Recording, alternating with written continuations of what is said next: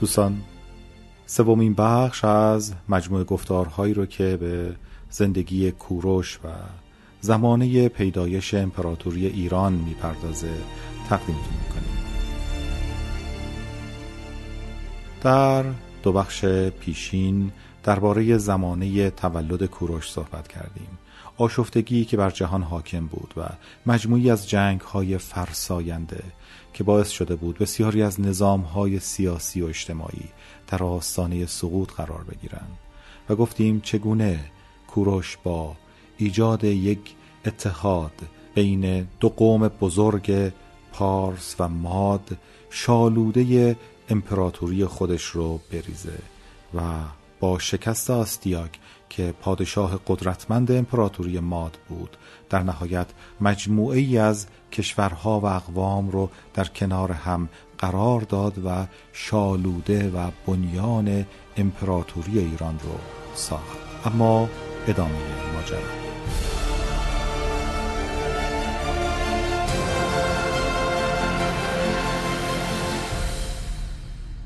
کوروش با فتح سرزمین ماد فرمان روای تمام سرزمین هایی شد که آستیاگ بر آنها حکومت می کرد از جمله بیشتر سرزمین آشور ارمنستان کوهستانی دشت های سوریه که تا سواحل دریای مدیترانه ادامه داشت و بخش های زیادی از فلات ایران. شاید الهام بخش او اعتقادش به سرنوشت ایزدی ایران بود کوروش رویای توسعه بیشتر قلمروی خود را در سر می پرورانید. اما متوجه بود که برای تحقق این هدف به نیرومندترین و قابل انعطاف ترین سیستم های نظامی و سیاسی که تا کنون جهان به خود دیده بود نیاز دارد او باید همه چیز را از نو خلق می کرد از این روی با پشتکار به توسعه و بهبود این دو سیستم در بقیه عمر خود پرداخت.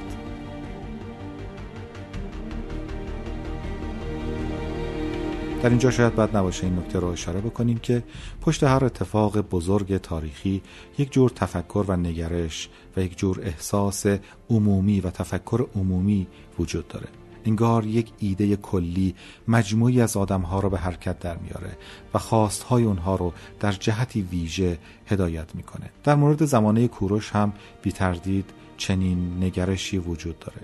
برخی اون رو به پیدایش دین زرتشت نسبت میدن اما بسیاری معتقدند که پیدایش دین زرتشت بسیار قدیمی تر از روزگار کوروشه. شاید هزار سال پیش از کوروش.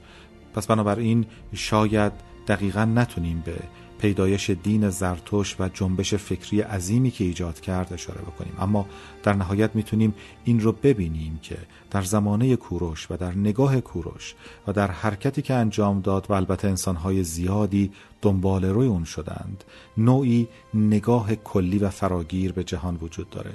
نوعی گریز از نگاه های بسته قومیتی که انسان رو در یک محدوده کوچک از مرزهای قومیتی و زبانی و جغرافیایی اسیر و محدود می‌کنه و اون رو در ستیز مداوم با اقوام و ملتهای همجوارش قرار میده. می‌بینیم که در نگاه کوروش نوعی نگاه فراگیرتر وجود داره. انگار می‌خواد از همه این محدودیت ها فراتر بره و جامعه رو به وجود بیاره که نوعی نگاه کلیتر و نوعی نگاه فراگیرتر درش وجود داره. و این مسلما پشتش یک نگرش بسیار قوی یک جنبش اجتماعی و یک جنبش فکری قرار داره. پس می‌تونیم حرکت کوروش رو نتیجه یک حرکت فکری بزرگتر بدونیم که شاید نزدیک به هزار سال پیش از پیدایش عصر کوروش آرام آرام در این سرزمین نزل می گرفت شکل می گرفت و نهایتا در عصر کوروش به نهایت بروز و قدرت و ظهور خودش رسید. اما ادامه ماجرا.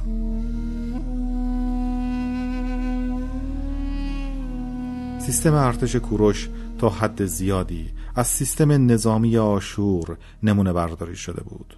گرچه او این سیستم را تغییر داد و تکمیل کرد. آشوریان تا حد بسیاری از تکنیک های موثری که طی قرنها در جنگ های خاور نزدیک مرسوم بود استفاده می کردند.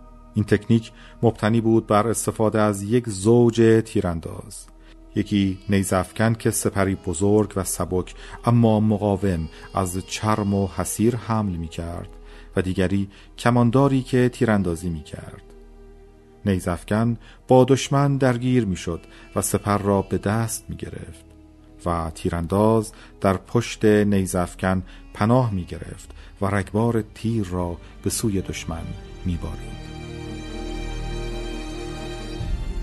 ایرانیان به سپر اسپارا می گفتند و این واحدهای تاکتیکی را سپرباره یا سپرداره می نامیدند. معمولا آشوریان این واحدها را در کنار هم در دو صف آرایش می‌دادند صف اول از سپرداران و صف دوم از تیراندازان تشکیل شده بود کوروش اما به عمق و نیز به تعداد کمانداران افزود و تمرکز سنگینتری از تیراندازان را در پشت هر سپر قرار داد. رودود در کتاب تاریخ خود پوشش سربازان ایرانی را چنین توصیف کرده است. لباس این سپاهیان مرکب است از کلاه نرم نمدی. ردای گلدوزی شده آستیندار. زرهی با زنجیرهای نازک شبیه به فلس ماهی که مانند کت روی ردای خود می پوشیدند و شلواری رنگی با طرحهای چشمگیر به عنوان سلاح یک سپر حسیر بافت سبک یک تیردان با ترکش زوبینهای کوتاه کمانی سخت و محکم با تیرهایی از جنس نی و خنجرهایی آویخته به کمر داشتند. کوروش افسون بر پیاده نظام از واحدهای تاکتیکی نوع دیگری نیز استفاده می کرد نخست او متکی به سوار نظامی بود که به صورت هنگ های مادی یعنی چابک سواران بسیار ماهر که در خاور نزدیک بینظیر بودند سازمان یافته بود. اما با گذشت زمان سپاه نخبه از رزم جویان سوار از میان نجیب زادگان ایرانی تشکیل داد. همچنین از تکیگاه اصلی ارتش قدیم آشور یعنی از واحدهای عراب رانان استفاده کرد. ولی چنان اصلاحاتی در آن انجام داد که آنها می توانستند مهیب ترین حمله را مستقیما به صفوف دشمن وارد آورند گزانفون مورخ یونانی قرن چهارم پیش از میلاد در گزارش خود از زندگی کوروش می نویسد او عرابه های جنگی ساخته بود که چرخهای نیرومند داشتند و با آسانی شکسته نمی شدند. این عرابه ها محورهای بلند داشتند و می توانستند در هر جاده با هر پهنایی حرکت کنند بدون آنکه واژگون شوند.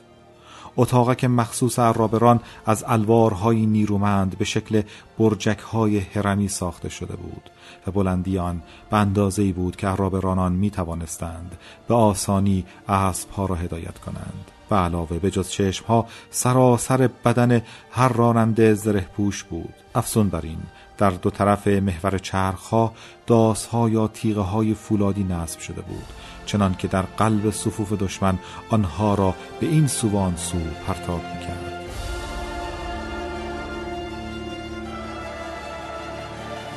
و شاید باز بعد نباشه این نکته رو اینجا اشاره بکنیم که واحد نظامی بسیار نخبه ای که کوروش به وجود آورد بعدها در طول تاریخ ایران همواره باقی ماند و اون رو به نام اسواران سنگین اسلحه می‌شناسیم. یعنی سوارانی که معمولا خودشون و اسبشون پوشیده از زره بود و نیزه های بلند و سنگینی هم کردن و می‌تونستند با حمله مستقیم به سمت صفوف دشمن به راحتی هر سپاهی رو از هم بشکافند و شکست بدن. و این تصویر تصویر اسواران سنگین اسلحه ایرانی یکی از ماندگارترین تصاویری است که در کتابهای تاریخ متعدد بهش اشاره شده و در شاهنامه هم می‌تونیم نمونه های بسیار زیادی رو از جنگ این سواران ببینیم. اما ادامه ماجرا.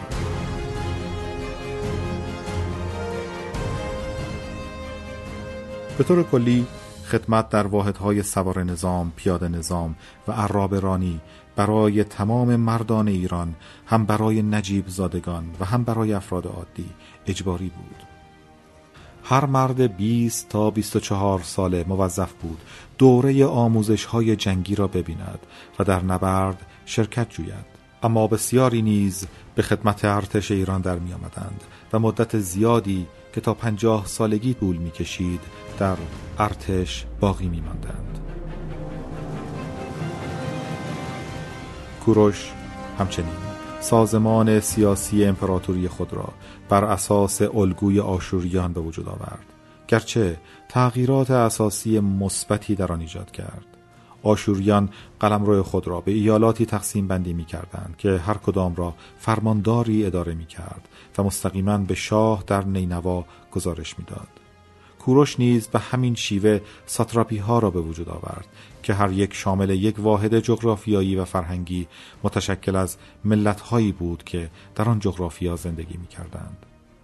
ساتراپ یا شهربان که به معنای حامی قلمرو پادشاهی بود و به اداره ساتراپی گماشته می‌شد قدرت زیادی داشت قدرتی که تقریبا مشابه قدرت شاه در مرکز بود گرچه کوروش بر قدرت آنها نظارت می کرد. ساتراپ اجازه داشت سپاهیان محلی را برای اداره شهربانی ایالت خود فرماندهی کند ولی منشی او که یک افسر امور مالیه بود و فرمانده پادگان سلطنتی در پایتخت او به شمار می‌رفت گزارش امور را مستقیما برای شاه میفرستاد. ثابت شده است که سازمان نظامی و سیاسی نیرومند کوروش کلید موفقیت او برای شروع توسعه روشمند امپراتوری است که از مادها به او رسیده بود. شکست ماد نه تنها سرزمین های خارجی پهناوری را تحت تسلط کوروش قرار داد بلکه آغازی برای توازن ظریف قدرت در خاور نزدیک بود. سه قدرت بزرگ دیگر منطقه یعنی امپراتوری های مصر، بابل و لیدی کوروش را پادشاهی نوخواسته می دانستند که امنیت آنها را مورد تهدید قرار داده است و تاریخ نشان داد که به راستی چنین بود. دوستان ادامه این ماجرا رو در گفتار آینده تقدیمتون می‌کنیم. در رادیو ایران مهر همراه ما باشید. به نشانیه ادساین حافظ کی کی.